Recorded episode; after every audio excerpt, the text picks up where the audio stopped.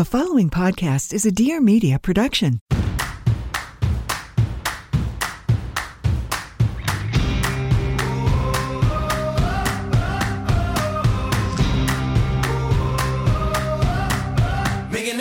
Welcome back to another episode of Trading Secrets. I'm your host, Jason Tartick. We have a little bit of different cadence today before we ring in the opening bell. First of all, I just want to thank you guys. This has been such an amazing run, and I never in a million years dreamed that this far we would be so close to a million downloads. The feedback's been amazing, and I can't tell you how much I appreciate all your support. The biggest favor you could do for me is if you enjoy this podcast, tell your colleagues, tell your coworkers, tell your mom, dad, your partners. Word of mouth, which we talk about in this upcoming episode, is really important. And if you could do that, we'd appreciate it. Also, we have a few updates. The biggest update is we have the Millionaire Magician coming on and you'll hear all about the things he does stage presence, the psychology of working with humans, whether it's a partner, or a business person, or a manager. You're going to hear about it. But his tickets to his show are roughly around three to five hundred dollars a ticket. He's giving away two of those. So two of our listeners are going to get to go to his show in New York City. Here's how you enter.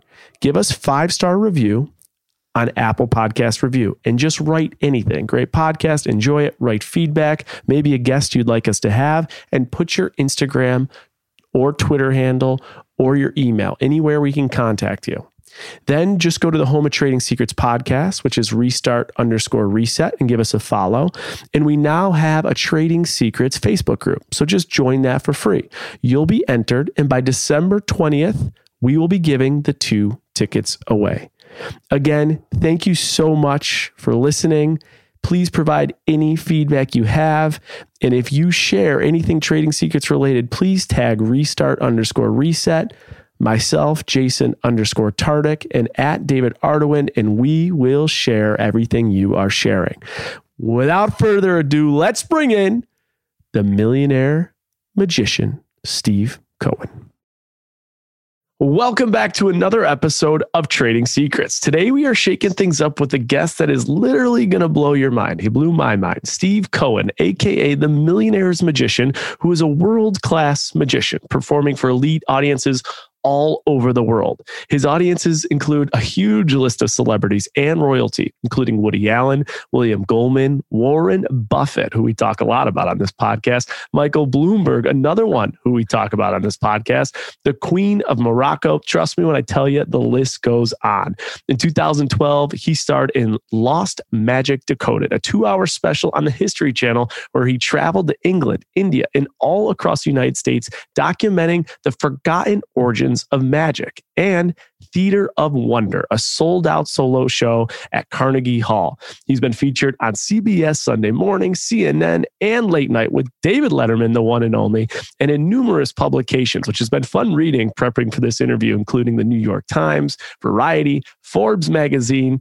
Not to mention, he is also the author of three noteworthy books. One I got behind me Win the Crowd the Millionaire's Magician, and Confronting Magic. Steve, thank you so much for being here today on Trading Secrets. We're excited to have you. Thank you very much. And by the way, I'm not planning on trading any of my magic secrets today, so don't get any ideas. if there's one thing I knew coming in this interview, it's that you wouldn't give me any secrets as it relates to your magic. But what we're dying to know is a lot about kind of like the career navigation and also just the business and the psychology just around the industry. So, I, you know, my brother was funny. I grew up, I was always like an athlete, and my brother was always into theater and he was actually a magician. So I would be his little like guinea pig. And I would always say, you know, Steve, what are your secret? Like, tell me the secret. Let me know. And he's like, Can you keep a secret? I say, Yeah. He goes, So can I. So I have respect. Yes, that's the classic, the classic put down or shut down line for any magician. is, can you keep a secret? Yes, so can I. I, I yeah, it's it's a, it's a classic. It's a little bit snarky, but uh, but it works.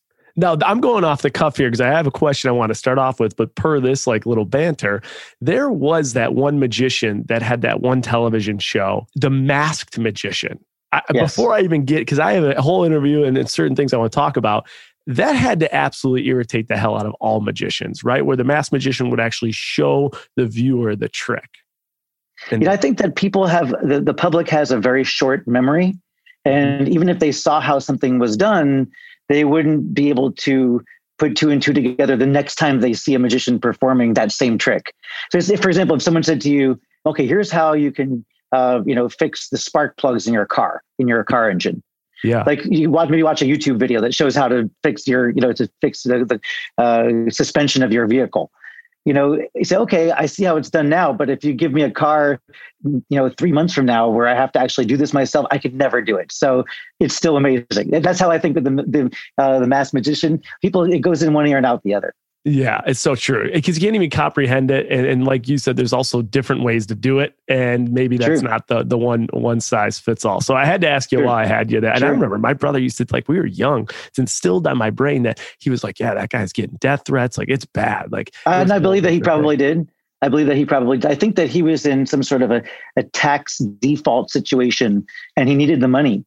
And the production company was offering him the exact money that he needed to pay off his taxes. So he was basically just digging himself out of a hole. From my understanding, I've never met the guy before, but that's what I heard through, this, through the grapevine of magicians. Wow. All right. There, there's a little trading secret there. So you got to give your secrets, but you don't want to trade all the secrets. That's a lesson learned there.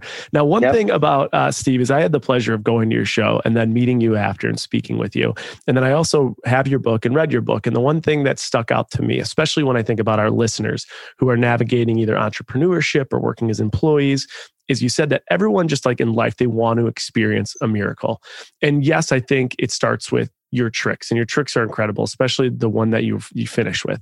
But what also to me like is a miracle is like the presentation and i actually asked you about it but you know guys i want you to imagine you're in this room there's you know you could correct me when i'm off on numbers but 30 to let's say 50 people and and steve will perform for hours and he'll remember everybody's name and then reference them later in the show and not only is it the actual magic you're doing it's the performance of like the intimacy. You're remembering every person and where they're from and it's just like to me that blew obviously the magic blew me away but that blew me away. That was a miracle.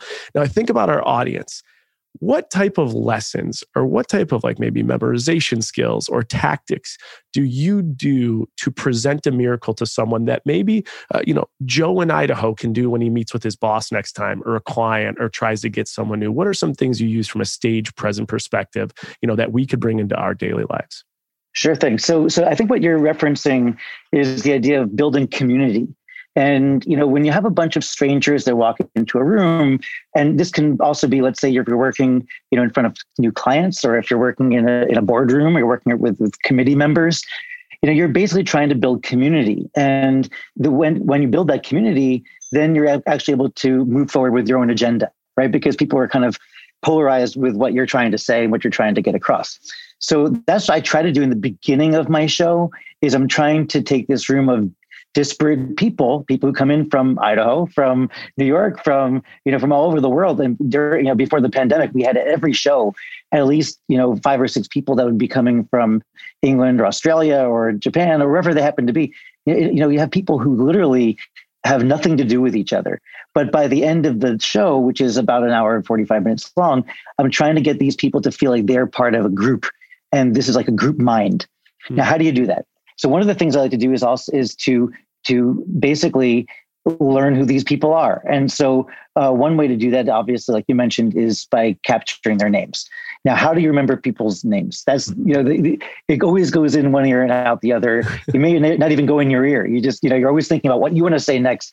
And so when someone says their name, it just kind of zips right by you, and you don't pay attention. So right my one of my closest friends, he's now 95 years old, is a man named Harry Lorayne. And Harry Lorayne is considered to be like the the Yoda of memory training. That's that's his his uh, main quote, and uh, he teaches or has taught over the past like seventy five years how to train your memory to be superpowered. wow And I tr- learned his courses and I've read his books and studied his techniques and figured out how to quickly remember his people's names and then be able to recall them also on the spot. And when someone hears their name, it becomes a, a moment that they're instantly engaged in. So, for example, if I say your name, Jason, Mhm. you perk up, right? And if I say your name again, Jason again, you're like, what? He said my name. And imagine if it's a stranger saying your name in front of a group of people, you're definitely going to be paying attention to that stranger that's true right so right so so you know, so let's say then that I'm remembering Jason, but I'm also remembering uh, Kirby, and I'm remembering Katie, and I'm remembering Evan, and I'm remembering, you know, uh, uh, Alex, I'm remembering June, and I'm remembering all these people's names. Suddenly, people say, "Wait a minute, this guy is not just reciting a script; he's here for us. He's actually engaging with us personally." Right. And that's what I talked about creating this uh, feeling of community is when people realize, "Oh, I could be called next. It could be me." Mm-hmm. And not only that, but he knows me. He knows my name. He knows something about me. He knows who I came with. And that's where people start to really start to lean in. And that's what you're aiming for as a presenter or as an entrepreneur is to get the audience or your prospective business collaborator to lean into you, right? So, so here's some techniques that I've used to remember people's names. Mm-hmm. One of them is super simple. It's just repeating it and repeating it multiple times because you may not actually hear the other person say it, but you'll hear yourself say it. Hmm. So if someone says, if I say, "Hi, I'm Steve. What's your name?" and you say, "I'm Jason," and I say, "Hey, Jason, it's nice to meet you, Jason. Jason, let me ask you a question. Jason, I've got an idea.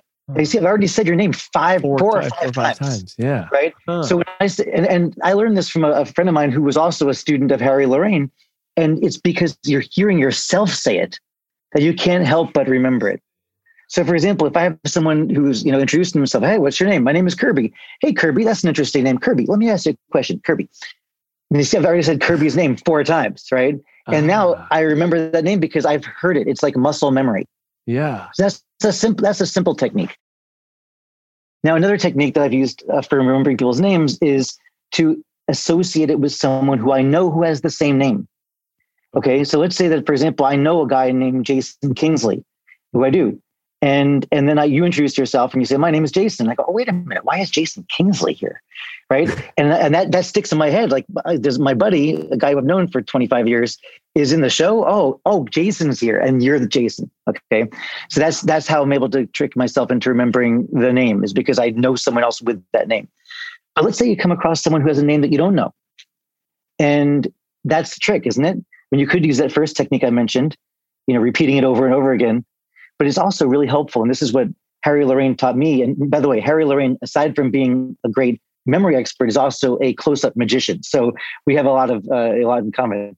He he also teaches to take a name and basically exploit the sound of the name and turn it into something either grotesque or perverted or something visually stimulating so you hmm. can't help but remember it. So for example, your name is Jason, right? Yeah. So I could picture, for instance, the sun, Jay's sun, right?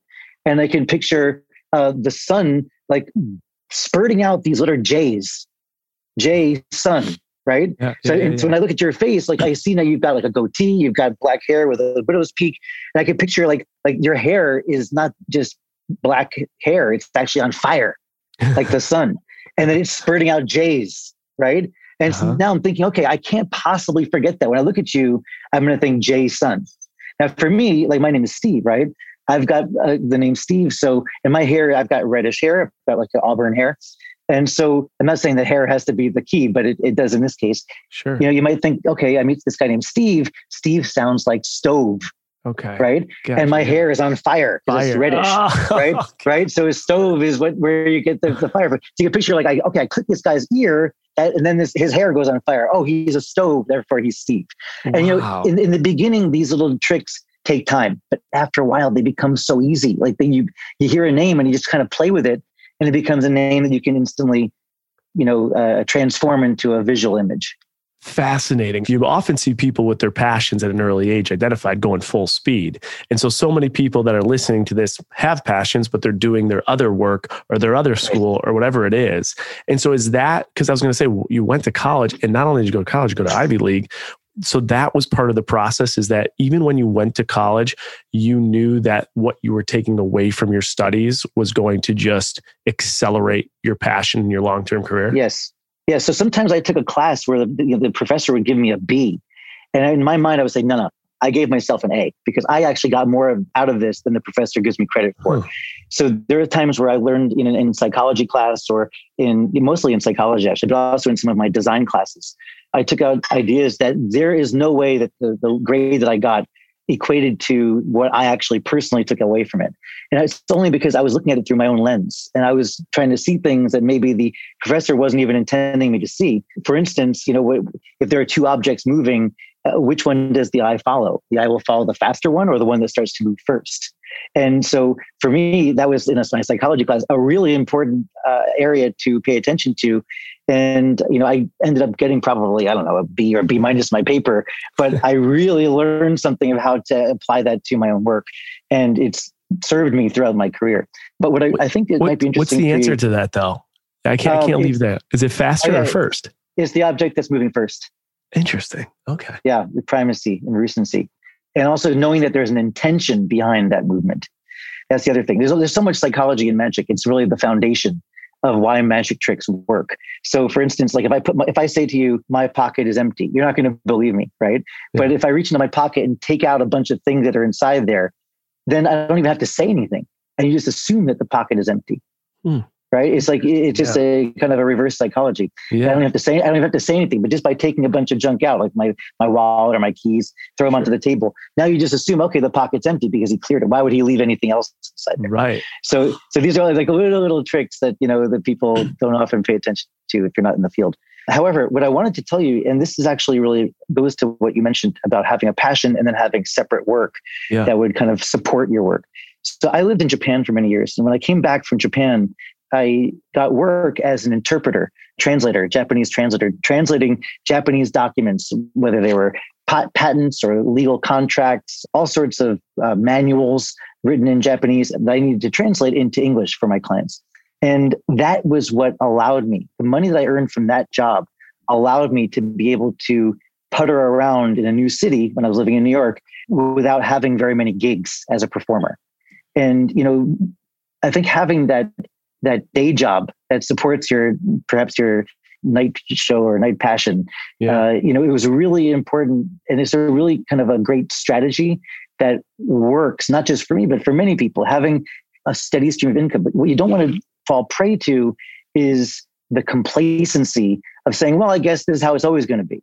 Yeah. I guess I'm always going to be a translator, and my passion for magic is going to be on the sideline you know, there's got to be a point where you say, you know, something I've had enough.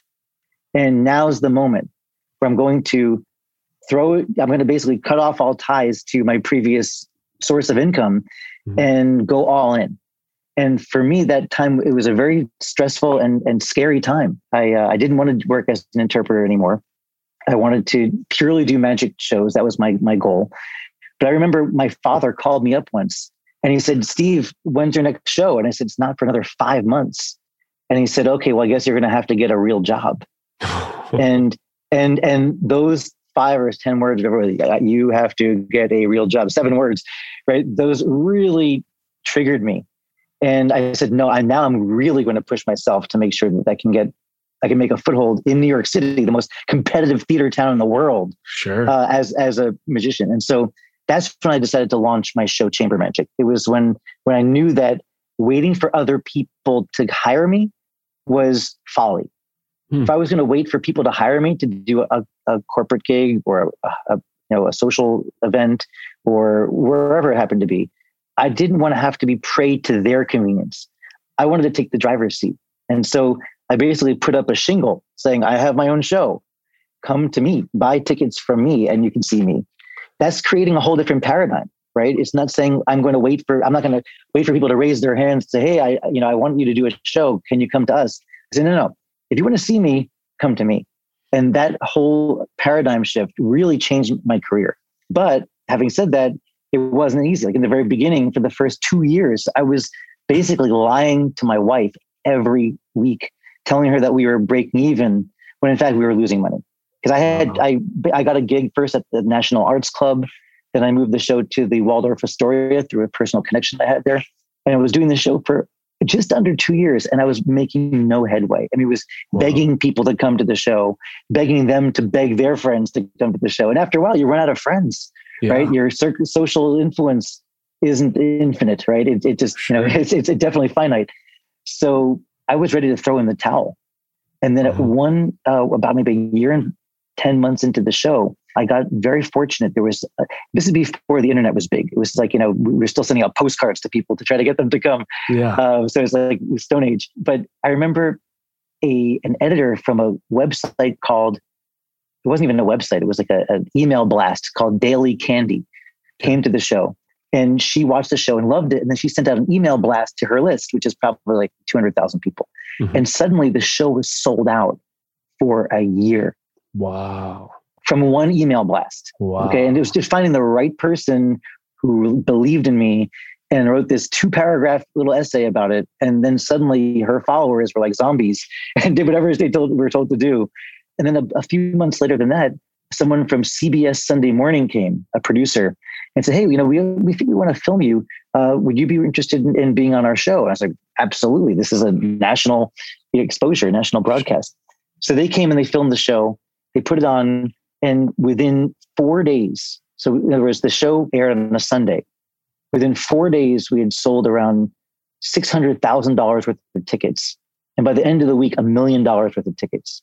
Wow. And this is for a, a kid who grew up in, you know, in Westchester, some kid who does card tricks for a living, you know, suddenly has a million dollars in ticket sales in a week. And it blew my mind. It was like watching the little dials on a slot machine spinning around as fast as that. The, the back end of my of the uh, ticket sales uh, webpage, I could see the numbers just tick, tick, tick, tick, tick, tick, tick, tick, tick, tick, tick, tick. It was unreal to me. And then about six months later, they re-aired that segment on CBS Sunday Morning, and the same thing happened again. Another million dollars of ticket sales. oh my god. And so, so now this show that that I was, you know, basically, you know, lying to my wife and and like you know, telling her that we were breaking even was not only breaking even, it was actually bringing in some serious money. And over the course of the past twenty years, it's grossed over twenty five million dollars oh so my gosh. that's you know a crazy uh, happenstance. But it doesn't just ha- it didn't just happen. Like none of this just kind of fell into my lap. It was a lot of you know strategic thinking. And one of my best friends is a guy named Mark Levy.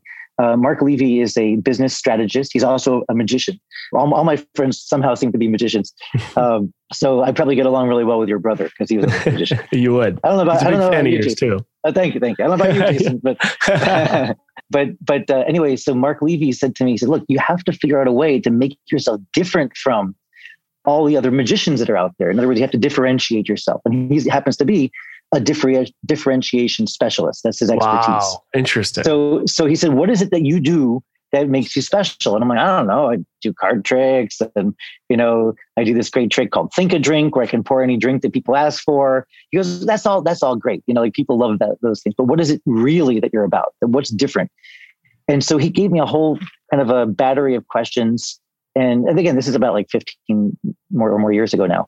And he said, the thing, he said, the thing that I notice is different about you is that you feel comfortable around wealth, around people who are extremely well to do. sure. And he said, he said, he said, "E- essentially, you're doing magic for the filthy rich. And I said, Mm-hmm. okay, well, I can never say that to people in public, right? Because that would be turning plenty of people off. Magic Yeah. for the filthy rich. Like that just seems absurd. He said, but he said, but you're performing for millionaires and billionaires. And I said, hey, stop it right there. There was an article that was published about me in this magazine called Avenue Magazine, um, Upper East Side type of magazine. And they um, called me the millionaire's magician, just as like kind of a catchphrase in Yeah. the article. And he said, Stop right there. That's what you need to call yourself, the millionaire's magician. I was like, No, no, no. That's so tacky. If I call myself that, people might, everyone's going to laugh at me. And so I, I told the idea to my parents. They said, Don't do it. I told the idea to my wife. She said, "Don't do it." My kids at the time were too small, so they didn't say anything. But but like all my friends were like, "Don't do that. It'd be so stupid to call yourself the millionaire's magician." And other magicians I spoke to were like, "That is absurd. Just don't even don't even touch that." And then Mark said to me, he said, "Look," he says, "Who do you trust?" He said, "I've got a track record working with you know with really big corporations and really big uh, you know people in media fields." You know, do you trust my intuition? And I said, well, yeah, you know, you haven't served me wrong before. He says, print yourself some business cards, start calling yourself the millionaire's magician. Your catchphrase can be entertainment for exclusive events. And he said, if you're not willing to give up the $2,000 gig, you'll never get the $20,000 gig. There's a huge that- marketing lesson right there. And that phrase really stuck with me. And it, what, it, what I learned from that was something I learned this later is there's something called Veblen goods. And Veblen goods is named after an economist whose last name is Veblen. I forget his first name. It was like Antonio or something. But uh, Veblen, he came up with the idea also of conspicuous consumption. That was also one of his theories. Hmm. But but his idea was that a Veblen good is an item that the higher the price, the more desired it becomes. It's like any luxury item. Sure. Philippe, Louis Vuitton, Cartier, Porsche, or Lamborghini. The higher the price, the more people will want to own it or purchase it. And so, so that's counter to the typical economic curve of demand versus supply, right? So mm-hmm. typically the price goes up and the, the demand will go down only because there's some sort of uh, you know intersection. But with a Veblen good, the price goes up and then the demand continues to rise in league with that. You see?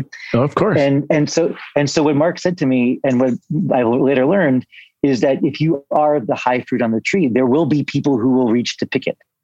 And that's what I've basically modeled my whole career after. Now, of course, if you do choose that route, you have to have a quality product, right? You can't be putting out something which is subpar. You can always trick someone into, into coming to your event once or buying something from you once. But if you remember when you came to Chamber Magic, sure. you know, I asked everyone, raise your hand if you've been to the show before. And at every show, there's like five or six hands that go up out of mm-hmm. an audience of 60 people. So 10% of the audience has been there before and they're returning because they enjoy themselves and they want to bring other people with them. Right. So so that's that's that's what I'm trying to say is that you know you have to have a quality product so that when you start to increase your price, people don't start saying, "What a ripoff! This guy's a total ripoff artist." Right? If yeah. I was charging, if I was charging, you know, a hundred thousand dollars per ticket, people might say, "Okay, that was not worth the money." right? So you have to find what your tipping point is. But but for me, I found that tipping point having done the show now around over 6,000, close to 7,000 times. You know, I figured out what the market is in New York City. And that's also based on the fact that New York is a theater town, right? So you know, I know pay for I, that, right? And I know that, like you know, if you go to Hamilton, you're going to be spending seven hundred fifty dollars for a sure. ticket. So, so there was a time when we were charging seven hundred fifty dollars for tickets to my show, which is pricey for a magic show, unquestionably. But there were always people who were paying it. Let me ask you this. So Veblen Goods, so many takeaways from what your business strategy was and how you got to where you are today. But if someone is coming out like a Veblen good, you have to have a good, you have to have a good quality product. You had mentioned that for two years, you guys were actually losing money. So going into a strategy like that has this high risk because you have to you have to first build the demand. And the one thing that I find interesting is if, and again, correct me if I'm wrong, because I don't know this industry well, but just from the research I did, if you look at like a, a I don't know, like a David Blaine or a David Copperfield, or even like a Houdini, I think some of the strategies they deployed is they wanted to sell out like the biggest venues with the most tickets at the highest volume. Right. And what you did was the exact opposite, right? You have a small, intimate show. So, did you ever consider that this strategy was not the right strategy in those first two years when you couldn't really fill the audience? And then my question to you is right now, you talked about price tickets changing based on Hamilton stuff. I think now I looked and they're in like about 150 to like 350, $400 uh, range right. at like this current right. moment. So, right. how did those prices change from when you first opened your show? Okay, so so when I first opened the show, the ticket price was I think, yeah, I remember now. It was fifty-two dollars per ticket. Okay, and okay. that was because I thought, you know, in a deck of playing cards, right? I've got a deck of cards right here. Every deck of cards has fifty-two cards, so I think I'll charge you a dollar per deck, a dollar per card, and that ended up being kind of stupid because nobody got the joke. and um, we were like, okay, fifty-two dollars. What the hell? This isn't working. Uh, it doesn't it doesn't seem to make sense. So so eventually, though, um, we raised the prices, you know, over over time. It went up to sixty dollars, 75 85 100 And you know, hitting that hundred dollar mark for me was kind of momentous because I thought there was like going to be a mental uh, barrier or a mental like a uh, you know leap for people to spend over a hundred dollars for a magic show ticket. It hadn't been done before, like especially in New York City, and for such a small venue, like you mentioned, you know, it was almost absurd. And and that's why people were curious. Like, well, wait a minute, what's this thing? We have to get dressed up. Get to go into the penthouse of the Waldorf Astoria Hotel, the fanciest hotel in town on Park Avenue, and and you get a chance to see uh, close up magic that's intimate. That sounds like it may be worth it. And so, you know, people, it just something clicked. Now, you mentioned before about doing something in a larger venue for as many people as possible. See, in my mind, I always thought the opposite. I always thought rather than getting a short term career where I would sell out a bunch of arenas, let's say, in a short period of time, mm-hmm. I wanted to make my show a 20 year gig. And that was always in my head from day one. I said, wow. even if the first two years are difficult, this is going to be a 20 year gig. And that's what a lot of entrepreneurs do too, is think of an exit. Like, when am I going to exit this? Maybe that's at a, a certain number. Maybe it's a certain uh, period of time. But for me, it was a period of time. Um, the number wasn't even, I had no idea where I could take this because it hadn't been done before. Uh, so, so I thought, okay, if I could, if I could make a career in New York City for 20 years, at the end, I will be satisfied with myself. That will have been a career well created or well well lived. Sure. And yeah. and so so any show that I did along the way, even if it didn't make much money or if it was a failure or I made mistakes, those in my mind were to be expected. Not only did they not bother me or faze me, they were to be expected because I knew that eventually I'm going to get to that 20 year mark. And by then I better be damn good. right? because if you're doing anything for 20 years, you better be good or just, you know, get the hell out. Get out. So, you know, those small speed bumps never really, it was almost like a grain of sand in, in, in the beach, never really bothered me. And yeah. if there was a show where maybe there was a, an epic fail where a trick didn't work, or I made a joke that didn't land, or people walked away saying, oh, that was horrible. Or maybe there was only 15 people in the audience or five people in the audience. Like that to me didn't matter. None of those things mattered because I knew that my goal was not this individual show. This is sure. just a stepping stone to my goal, which was the 20 year mark. God, I love the long term planning. And again, that's something that any business owner and strategist could look at. I also think that one thing that's really cool is when you talked about the word of mouth and, and, creating a community experience. As you're telling this, I'm going back to my experience when I went to the show and exactly right. Like we wore our suits and we had ties on. And I remember having to tell people, people are like, I was like at a dinner after, I'm like, hey guys, just so you know, we're going to be in full suits. And they're like, well, why? And well, we're going to this magician show, we're going to this magic show. We got to dress up for it. We're going to the Waldorf. Everyone is like, it, it's kind of catchy. It's like, wait, what? So it's part of also this marketing, like anyone branding anything out there. When you create that, like, wow, what factor, people just want to know more. They want to know more. One question right. I got to ask you, Steve, because we only got about five minutes or so with you, is I know that there was one point in your career, I believe it was early 2000s, where you had, I think you had 200,000 in savings, you said, and then the 200,000 savings was diminished. And I know you had mentioned earlier when you made that 25 bucks, you had instantly reinvested in your business. So I was curious if you could touch on that moment where, where you almost quit. And, and also additionally to that, what are so like so that's something no one talks about like what is the cost of these tricks, of being a magician, of who knows, the audio, the lighting? Like, what does that look like from a business perspective? Okay. So, you know, when my back was against the wall and I was, like I mentioned before, you know, losing money at every performance, lying to my wife, which by the way is a really bad business strategy. Don't do it. listener, do not lie to your spouse or your loved one, you know, in order to like advance your own career is just a mistake. Always be honest. That's what I've learned over the course of being married for you know, 28 years now is is really you know honesty is the best policy. But like I, I just had it in my head that no matter what i'm going to make this work. So that at my at that point was back against the wall. I was just reaching for straws. You know it makes you very resourceful. And you know you start to think out what they say outside the box. I hate that phrase. But you know you start to think of other avenues that might be ways to get people in to see what you're trying to sell them.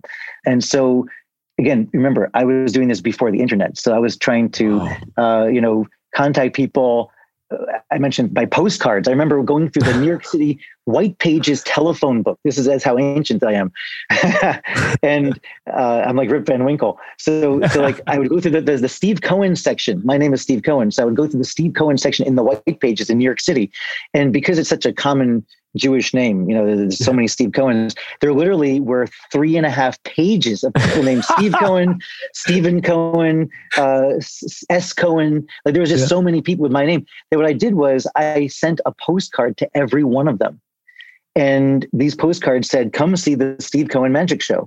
And people were looking at these in the mail in their mailbox and looking at it saying, what the hell is a Steve Cohen magic show? And believe it or not, it worked. Wow. And I was, like I said, like thinking outside the box, you know, I figured out a way to pique people's interest in something that they literally would have no otherwise have no interest in. And it was partially because of vanity, right? Like they're looking at their own name on a postcard saying, well, is this guy also named Steve Cohen like me? Or like, did he make this postcard just for me? Like it was, there were so many questions. And then people would come to the show and afterwards they'd say, Hey, you'll never guess my name. I'm like, well, I think I can, uh, you know, because that was the whole strategy. But that was one idea. Another idea was I figured out a way to send out email blasts because this was the email was still kind of a, a, a new thing at that time, the early 2000s. And email blast services were also pretty popular. So, so I figured out a theater targeted audience list and sent out advertisements basically. So you can get two for one, or you can get a discounted like 30% off or whatever it was to get people in the door. Because I knew that once I got them in the door, I could convert them. Right. Got That's it. when my whole system or my funnel would actually start to, to take place or take take effect is because as long as I got them into the seats, get the bums in the seats, that they say in England, you know, you get the bums in seats, and then I can I can do my job and keep them coming back. But how does how much does it all cost? So you're asking about like expenses. You know, obviously, since I'm working at a hotel, I've got a rental fee sure. for the space that I'm using, and because I'm I have long term uh, commitments with, with the hotel. And, and, I was at the Waldorf Astoria. Now I'm at the Lotte New York Palace. And you came to the show at the Palace Hotel. Yep. It's on Madison and 50th Street. Absolutely beautiful 19th century mansion. I mean, it's Gorgeous. stunning, like Gorgeous. walking into Versailles. So, so, so that space has, you know, I have a, a long term arrangement with the hotel. So we have a, a rental fee. I also have now a COVID specialist, someone who's who's basically dealing with checking people in at the front of the show, uh, who are dealing with you know COVID uh, protocols, and that's something I never had to deal with before. Right yeah. now, all theater events have to have someone who's checking people's vaccination cards, do temperature checks and questionnaires. And then I also have my own usher. So I've got my, got my fixed expenses are my usher, my COVID protocol person. I have an assistant I've got the ticketing company who I have to pay a percentage of ticket cost to, right? There's a percentage that, they take from each ticket sold. I've got my publicists, and then I've got the, uh, the company that makes my website and my digital assets, mm-hmm. and also the social media uh, team that helps me with my social media. Sure. So it's really like about seven. I might be missing one, maybe eight people that are that are also on my payroll, and these are people who you know are with me a for a long time. Like I have some staff members that have been working with me for 15 years. Wow. And that means I take good care of them. Exactly. You know, you, you don't you don't get longevity with pe- treating Without people like care. yeah, so, treating people like just the help. So the these one, are people they become members of my family. Right. But the one line item and I know we're wrapping up here, but the one the line item I didn't hear you say was the trick. Like, do you, is there a lot of money that goes into the trick, or is that mostly just from the magician's ingenuity and effort? Okay, well, I mean, any trick will take time and money to create right yeah. so so if i for example want to have something built a special prop i have to i can't just go to best buy and ask for the parts like it's just not how it works it's a whole different right? you can't where you can't walk in, you know, walk into like you know Walgreens and say, okay, I need Home need Depot or Home Depot. So, so you know, these are all you know, specially made items that, I work with builders, like you know, people wow. who are in, in, the industrial design, you know, uh, businesses, and so some of these items are are terribly expensive. Wow. But sometimes they're just prototypes and they never even make the stage. Wow. So I'll put in, let's say, $10,000 into an item that never gets used, oh you know, or maybe gets used once or maybe used a couple of times. So, so then I have to just try to keep on tweaking it and tweaking it. And it's, it's a whole long process. There's a time, there are some tricks that I've worked on for two, three years before they're ready to be on stage. There are other things that because of because of my skill set, you know, because again, I practice magic literally every day. Like I have a mirror right next to my my, my computer, so I'm practicing talking to you. I, I can be practicing over here uh, with my sleight of hand skills. That this my my skill set will allow me to learn a trick pretty quickly.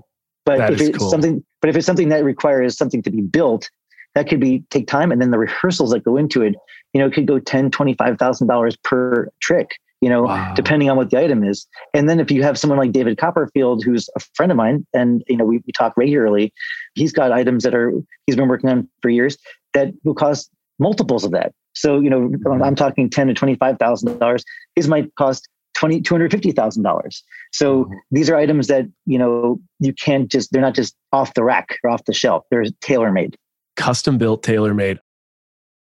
All right, Steve, we are one minute over the time we have you for, but we have to end with two things a trading secret and where people can go to your show and find you. So, if you could wrap us up with one trading secret from your career navigation or financial lessons, anything that someone couldn't find in a textbook or Google or to learn in a classroom, what would your trading, trading secret be, Steve? Okay, so my secret is something I learned from my mentor. Her name is Holly Pepe, and Holly Pepe was and is a, uh, a professor of poetry. She once said to me that poetry is not the most important thing in the world unless it is. And I took that to mean in my world, magic is not the most important thing in the world unless it is to me, right? And I, mm-hmm. my passion then parlays to the audience's pleasure because they realize that I'm really invested in this exchange that we're having. It's not just me, you know, spewing something one way. It's really about the the give and get, give and take. So that's one thing I learned from Holly. But another thing that's perhaps even more pertinent to your listeners is she said, "Don't push the river. You have to let it flow." And this okay. is a, a statement that apparently comes from an African proverb.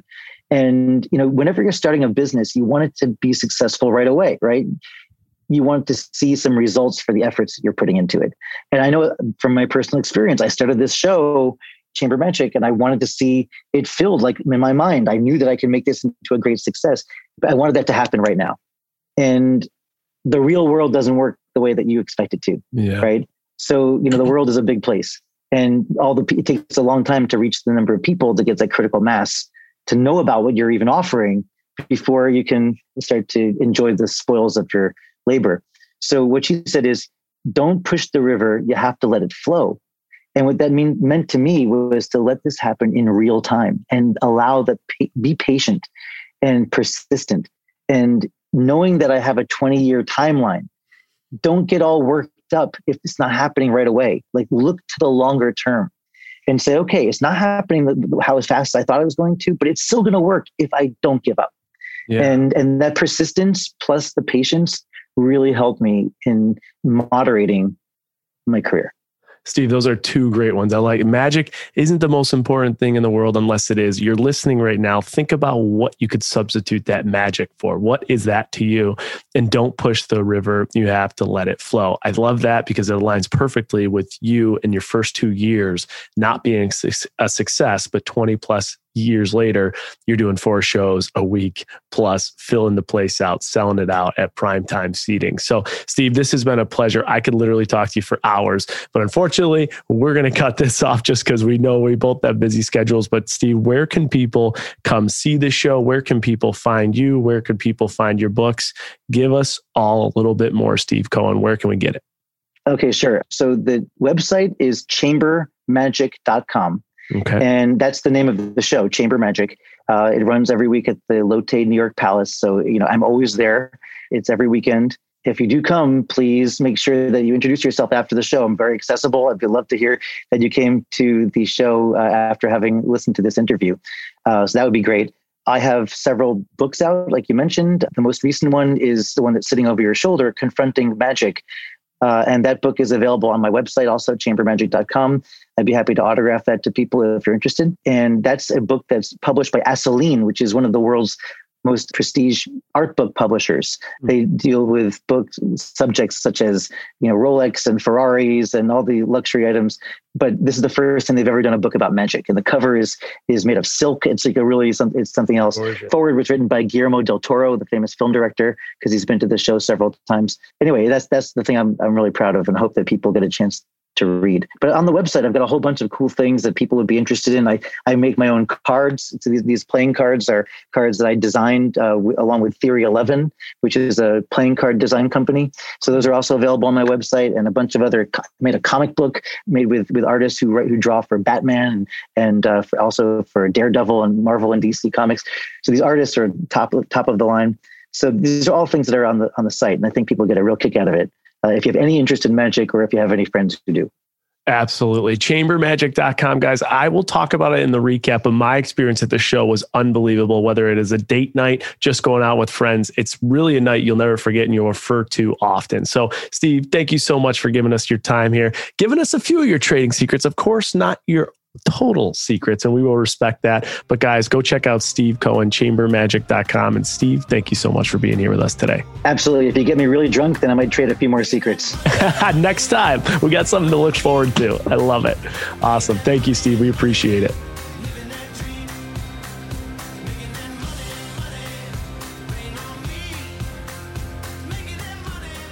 Ding, ding, ding. We are closing in the bell, and we have a little bit of change of pace with this closing recap because not only do we have the curious Canadian himself, but we have the luxury of having my brother, Stephen Tartick. You might remember him, season 14 of The Bachelorette Hometowns, absolutely stole the show and stole the trending on Twitter. That was supposed to be my hometown, but Stephen took over. As I mentioned in the interview, Stephen was a magician growing up, so his perspective uh, is one we want to catch on this recap. So, David, I usually kick it to you, but Stephen, I'm going to kick it to you first. Thank you for being here. And you had mentioned that you actually had worked with Steve Cohen in the past. Yeah, I work in uh, I work in theater advertising in New York, and at an old job, uh, Steve came to us uh, for work on his website. So I redesigned his website at this point about six years ago, and uh, yeah, really loved working with him then. That's awesome. And so when he came about, uh, so our talent booker, Evan Sahr, actually brought him to my attention. And I said, you know, I haven't heard of him, but I will get a good review from my brother. So I asked Steve, asked you what you thought of him, and you raved about him. You're like, it's unbelievable. When you walk into his show, it looks like you're in this mansion. There's no other magician like him. So you knowing, being a fan of the magic game and actually being a magician, that's how my brother, by the way, earned his living in high school doing magic shows. What's your take on him as an overall magician and kind of like his model when you look at the whole industry as a, like as a whole? Yeah, I mean, Steve is a he's an icon in the industry for completely doing things his own way and making it work.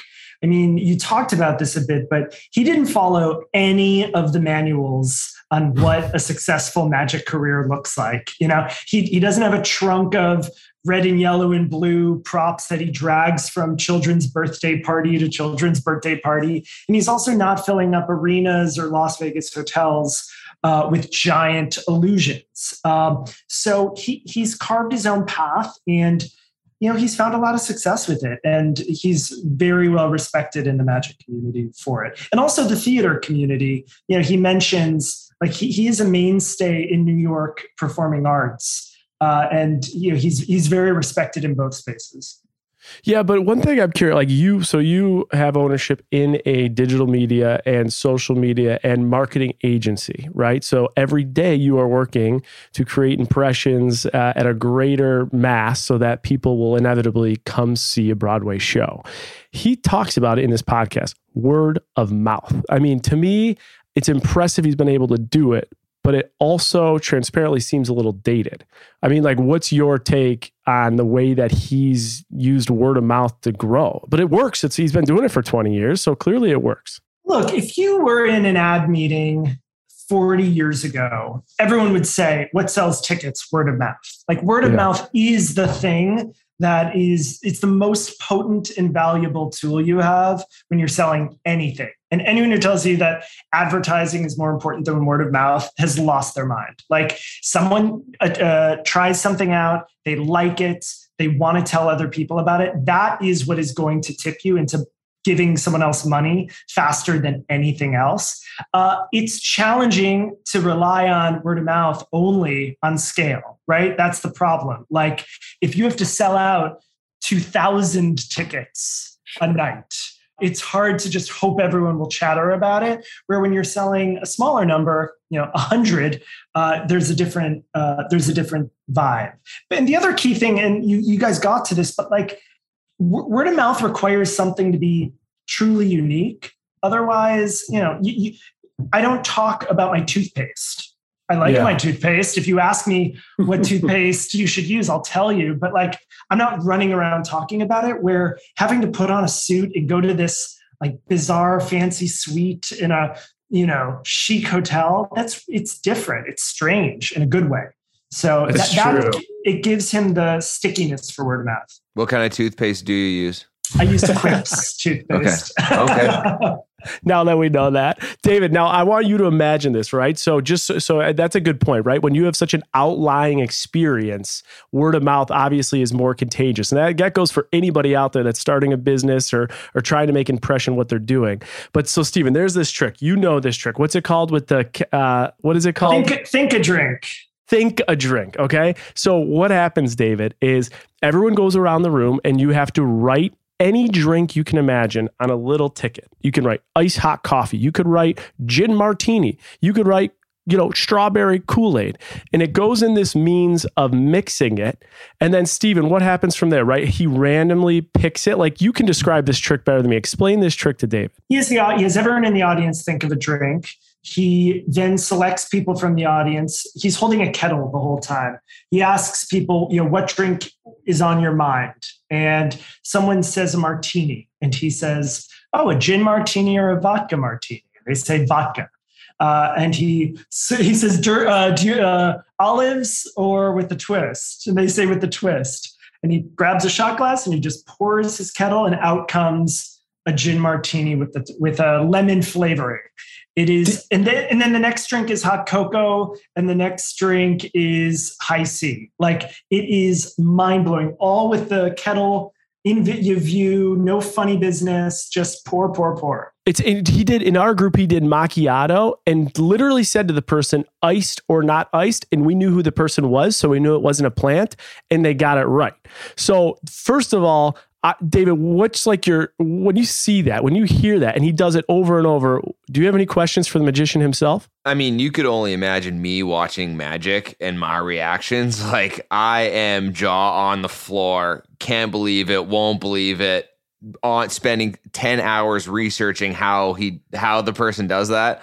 Um, so I I love magic. I'm a, I am like 101 magic. Feed it to me. I will always be entertained. I'm curious like Steven, you've been doing it for a long time. When you go to a magic show, what percent of tricks, and you know, it's going to vary depending on the magician, but are you, what percent are you like, ah, I know how you did that? Or, oh, I've seen this one. And what percent are you like, I'm blown away? There are principles of magic that are true and used across the board and the prince regardless of the specific methodology the principles remain the same and when i watch a magic show i'm very aware of some of these principles like mm-hmm. how how is this person in front of me misdirecting me i can mm-hmm. i'm like oh you want me to look over here or uh, how is this person leading me uh, to a decision. So I, I often know the principles. Um, that's and, and oftentimes the actual technique, the, uh, the specific skill. Half the time I know it, half the time I don't.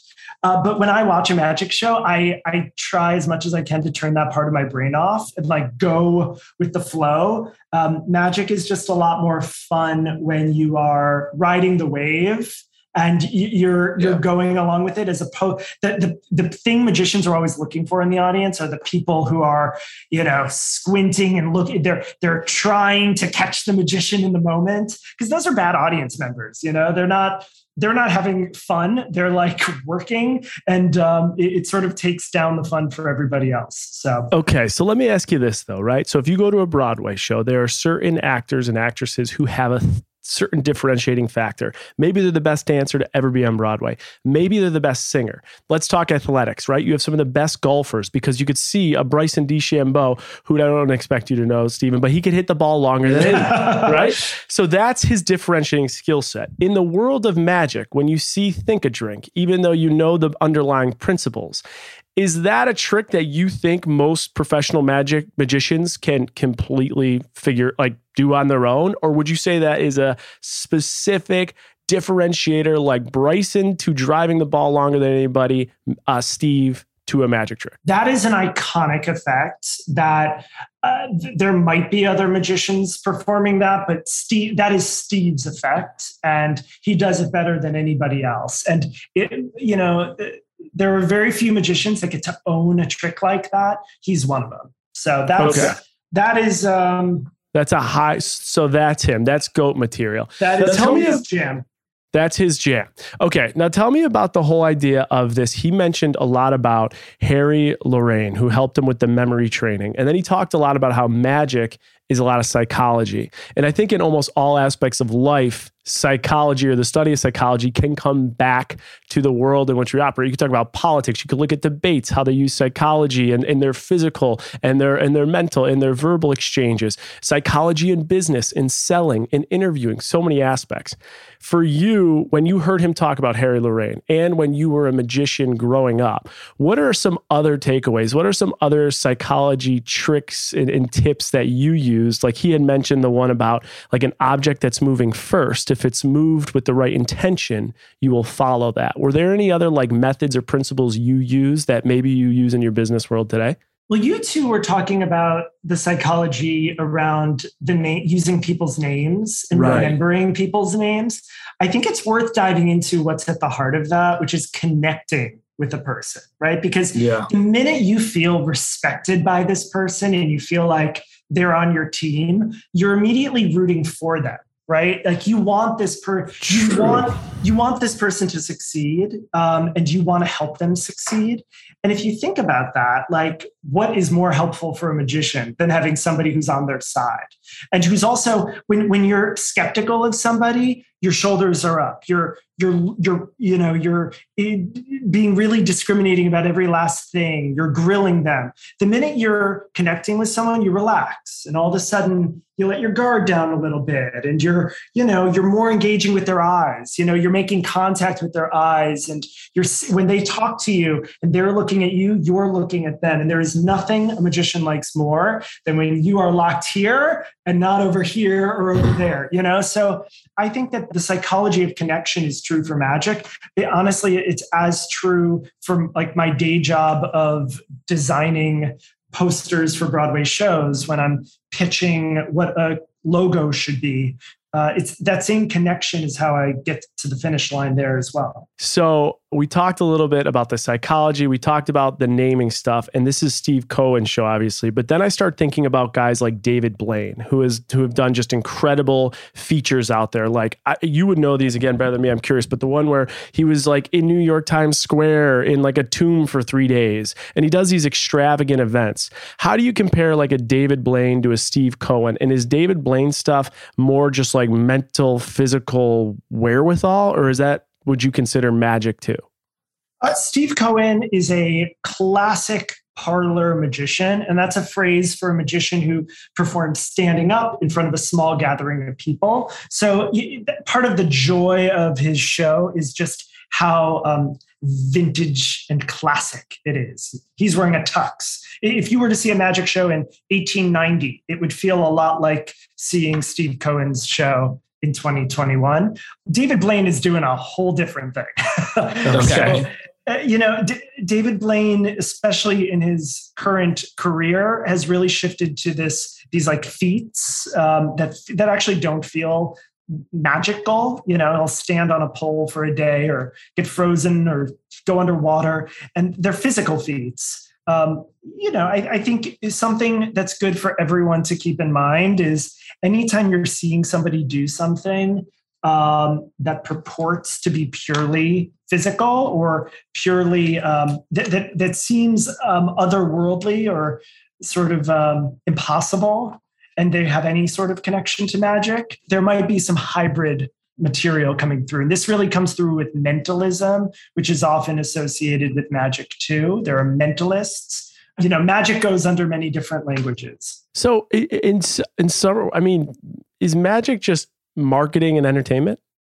well, I mean, magic is the fun thing for anyone who's looking for a hobby. Magic is an amazing hobby because it it has part of its performance, which is fun. Part of it is technical skills. I mean, you might recall me with a deck of cards for hours and hours and hours trying to do one tiny little move and spending weeks so that a tiny thing was invisible. And then part of it is invention. And it's it's taking all of these technical skills taking the performance and merging them to create something altogether new. So it, it really covers invention performance and technique. And so yeah magicians kind of uh, can fall into any of those buckets for my old boss, I was at his hedge fund's holiday party and they had a magician, and this guy was the definition of electric. And he had our like attention captivated for way too long. And he started doing these tricks that were that he was able to tie in our cell phones. So, have you ever heard of magic like that? And it was the most bizarre thing ever. Um, yeah, it's funny. Just, um, magicians uh, have a, a strange relationship to technology because a lot of technology is magical as far as how it impacts our lives. So if uh, I have a device in my pocket that can give me any piece of information ever, it, it require it sort of can demystify things. Uh, nowadays, people are starting to think about how to do magic that involves technology, like you know, can I predict your passcode on your phone, for instance. There's like new tricks in that space. Um, but it, it's a new frontier for magicians in just like how do you how do you mystify, you know, when when so much is possible. It was the wildest thing ever. He was like telling me what photos were what on my phone and like things that I, in my, uh, it was bizarre. But Steve Cohen actually did that yeah. in the audience. He guessed someone's passcode, put their passcode in, and open their phone. Steve, before, Steve, we have three minutes with you. And David, I'm going to have you hang on because I want to tell you a little bit more about it. But with yep. the three minutes we got, I know you talked about magic being a hobby. Uh, one thing I just don't have any clue about is like, what is the propensity of someone actually taking this hobby and making it a career? So for you, when you were in high school, I always remember at that age, like you were making a ton of money. What were you getting paid to do like a show in high school? And at any point, was there a potential professional career for you? Yeah, I was doing three to five shows a weekend. So you could do like a Friday night, two Saturday, two Sunday. I was doing birthday parties, bar mitzvahs, and weddings. And then I, I, I, worked at Six Flags, Darien Lake, back when it was just Darien Lake, uh, doing walk around magic. So card, cards and coins up close. I was making around $125 a show, which was about the shows were 45 minutes but add in an hour and a half of travel. So it was not, you know, it wasn't going to send me through college, but it was, you know, it, it beat working at the mall. And there are tons of professional magicians who have nowadays, I will say, this was uh, in the early aughts uh, and late 90s you know magic shows can get really pricey and you can uh, you know you can pay thousands of dollars especially uh, you mentioned a, a, business retreat, David. Like uh, corporate magic is its own realm, mm-hmm. and those guys and girls get you know thousands and thousands of dollars, and they're flown to amazing resorts, and they you know get all expense paid trips. So th- there is a lucrative side to it. There's a lot of hustlers who are working, who, people you've never heard of, who aren't really trying to be mainstream or public in the way right. that Steve is with his publicly facing show that are, are you know making six figures a year. 125 bucks for 45 minutes at 16 in 1999 2000 not a bad gig. Uh, all right steve before we let you go any from your perspective like a trading secret or just a general thought or inspiration on magic as a whole before we let you go? Hmm. let me see I, will say that, yeah, I'll, I'll, okay, I'm gonna, here's my trading secret. There is a magic principle called one ahead, which is anytime you can be one step ahead of your audience, you are on great footing. And that one ahead principle is one that I use in my day job all the time. So if you've planted a seed with a potential client about uh, you know what their campaign has to be and you've gotten it in their brain. I'm talking about marketing. What sure. their logo needs to look like or what what you know um, what it must have. If you can get that in their brain three weeks before you have the meeting and then you you wait for them to sort of uh, internalize it and make it their own idea and then you show up to the meeting and you present them with something that at that point they think is is their own thought you're one step ahead and you are uh, you know, you've already won. One step ahead, you've already won. I love the idea. You're already one step ahead because it's 6:35 and you're 5 minutes late to a meeting. So Stephen, thank you so much for being here. We appreciate your insight. Curious Canadian, hang tight with me and I want to get your thoughts on everything Stephen said. Love it. Great chatting, y'all. Thanks, See Steven. you, Steve. Thank you. Bye. All right. So it was fun to get the perspective of a magician. Uh, David, I know I was moving fast there because that man is a busy man. To get 20 minutes of his time is not so easy. So tell me everything he said and anything that you thought Steve said that you want to further discuss. It was nice to have my favorite Tartick on the show. Um, Pretty standard across the board. You know what the the I, it must have been a magic trick played on me because when I saw Stephen Cohen, I thought we were getting the owner of the New York Mets on, the multi-billionaire who's business partners with Marc Lore and A Rod. And so when I saw when I logged on to the to watch the video and I saw Stephen Cohen, just this old magician right there, I was like, that's a magic trick. I was expecting someone different. That's Um, so funny. I mean, it's incredible, man. It's it's it's magic. I think, you know, I think just the essence of what the career is. You know, we have wealthy people in this world or successful people in this world that we can actually put a tangible act on what they do. Right, a hedge fund manager trades stocks. A CEO of this company, you know, X Y Z of of Tesla. They make motorized vehicles, and and a magic, a magician, a professional magician. We have no fucking clue what they do. They Yeah. just perform magic and blow your mind, and you'll never understand how they do it. And I think just the essence of that it's just so unique that I'm surprised it's not marketed more because it is just such a, an absolute mind fuck in the best way ever. and it's always, always, always going to be entertaining. I don't care who you are. That's the thing, dude. You're not, it's not even about magic. It's just strictly entertainment. And again, that's kind of the cool thing about this show. We tap industries and places that, pe- that people aren't tapping and talk about industries and massive careers that people aren't talking about. And this is a guy, again, who just pursued his passion. He knew what he loved. He found a business about it. David, when you go there, part of the thing they say, and I talked about this in the interview, you have to wear a ask tuxedo. So I want you to like paint this picture. Like you go on like a date night or you go with friends. We were all dressed up. It's like fun to get dressed up. And you go up these like glorious steps in this beautiful hotel, and his room is just pristine. And like my brother said, super classy and classical. And then you're you're entertained for two hours.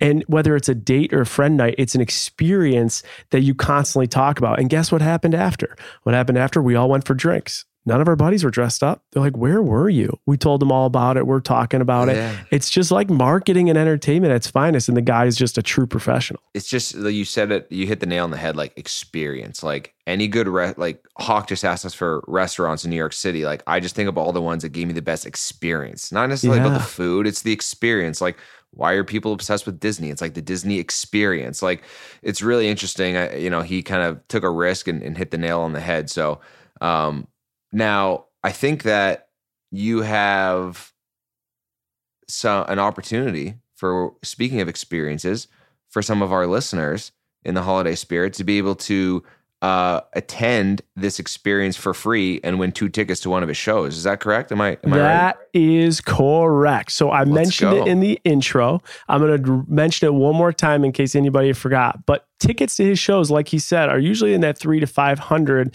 piece uh, for one ticket. We're giving away two tickets here. So, two tickets in New York City up to a year to go watch him live. What do you have to do? You have to make sure that you're subscribed to Trading Secrets to enter. You have to give us a five star review and you have to actually write a review. You could write anything like literally great magic show and or great show with Steve, anything you want, but you have to put your Instagram handle. This is going to be open for one week. You got to make sure that you follow the home of Trading Secrets on Instagram, which is restart underscore reset. And we just opened the Trading Secrets Facebook group, which is free to join. So you got to follow that, give us five stars, write a review, follow restart. And within a week, we are giving away two tickets. You will get a DM personally from me, and that's a thousand dollar retail value to go see this entertainment. Can we announce it on Christmas? We can announce it. Yeah, let me just look at the timeline here. Hang on. I'm not great with dates. This show comes out the 6th. We're going to have to announce it within uh let's say we'll say within 2 weeks. Within 2 Okay. weeks before December 20th. So if you're hearing this after December 20th, I'm sorry, but before December 20th, 5 star, write your review, put your Instagram handle, go to the Facebook Trading Secrets page, join us, follow Restart Reset, and you will have the opportunity to win two tickets. And the last thing that I'm going to plug for us here, uh, he said if we can get him drunk, he'll share some more secrets. If you, the listeners, want to get drunk with us, you can join us on December 16th for our uh, restart live happy hour. Am I right on those details, Jay? You are right on that. All access members, it's only nine bucks to join. You can come to every single event, every podcast. We have a day trader to give you day trading tips. It's literally $9 a month. That's less than, you know, your cup of coffee, probably two cups of coffee a week for the month. So we have a happy hour, David and I. What is it? It's living room talk. It's these recaps. We talk about everything finance, careers, life stuff. Last time we got into, if you're stuck in an elevator for, for two hours, who would it be with? And the crowd participates. It's fun. That's December 16th at 6.30. David, that was a smooth transition. You're getting too good. I'm getting good at this, you know? Getting Very good, at this. good. All right. Anything before we close the bell? No, loved it. Another great episode. We're close to we're close to one milli. We are so close, to, We're close 1 to million 1 million. downloads. We can't do it. Word of mouth advertising, everybody. Yes. Tell your friends, tell your mom, tell your grandma, tell your sister, your girlfriend, your boyfriend, tell everybody. We are just about 30,000 downloads from 1 million downloads. Please continue to subscribe. Tag Restart Reset on Instagram. Tag me on Instagram. Tag David on Instagram. David, what's your handle? David underscore Arduin? No, at David Arduin. At David Arduin. A R D U I N. all right, we're getting out of control with this recap, so we're going to close it up before we go another hour. Thank you for tuning in to another episode of Trading Secrets, one we hope that you could not afford to miss. We will see you next Monday.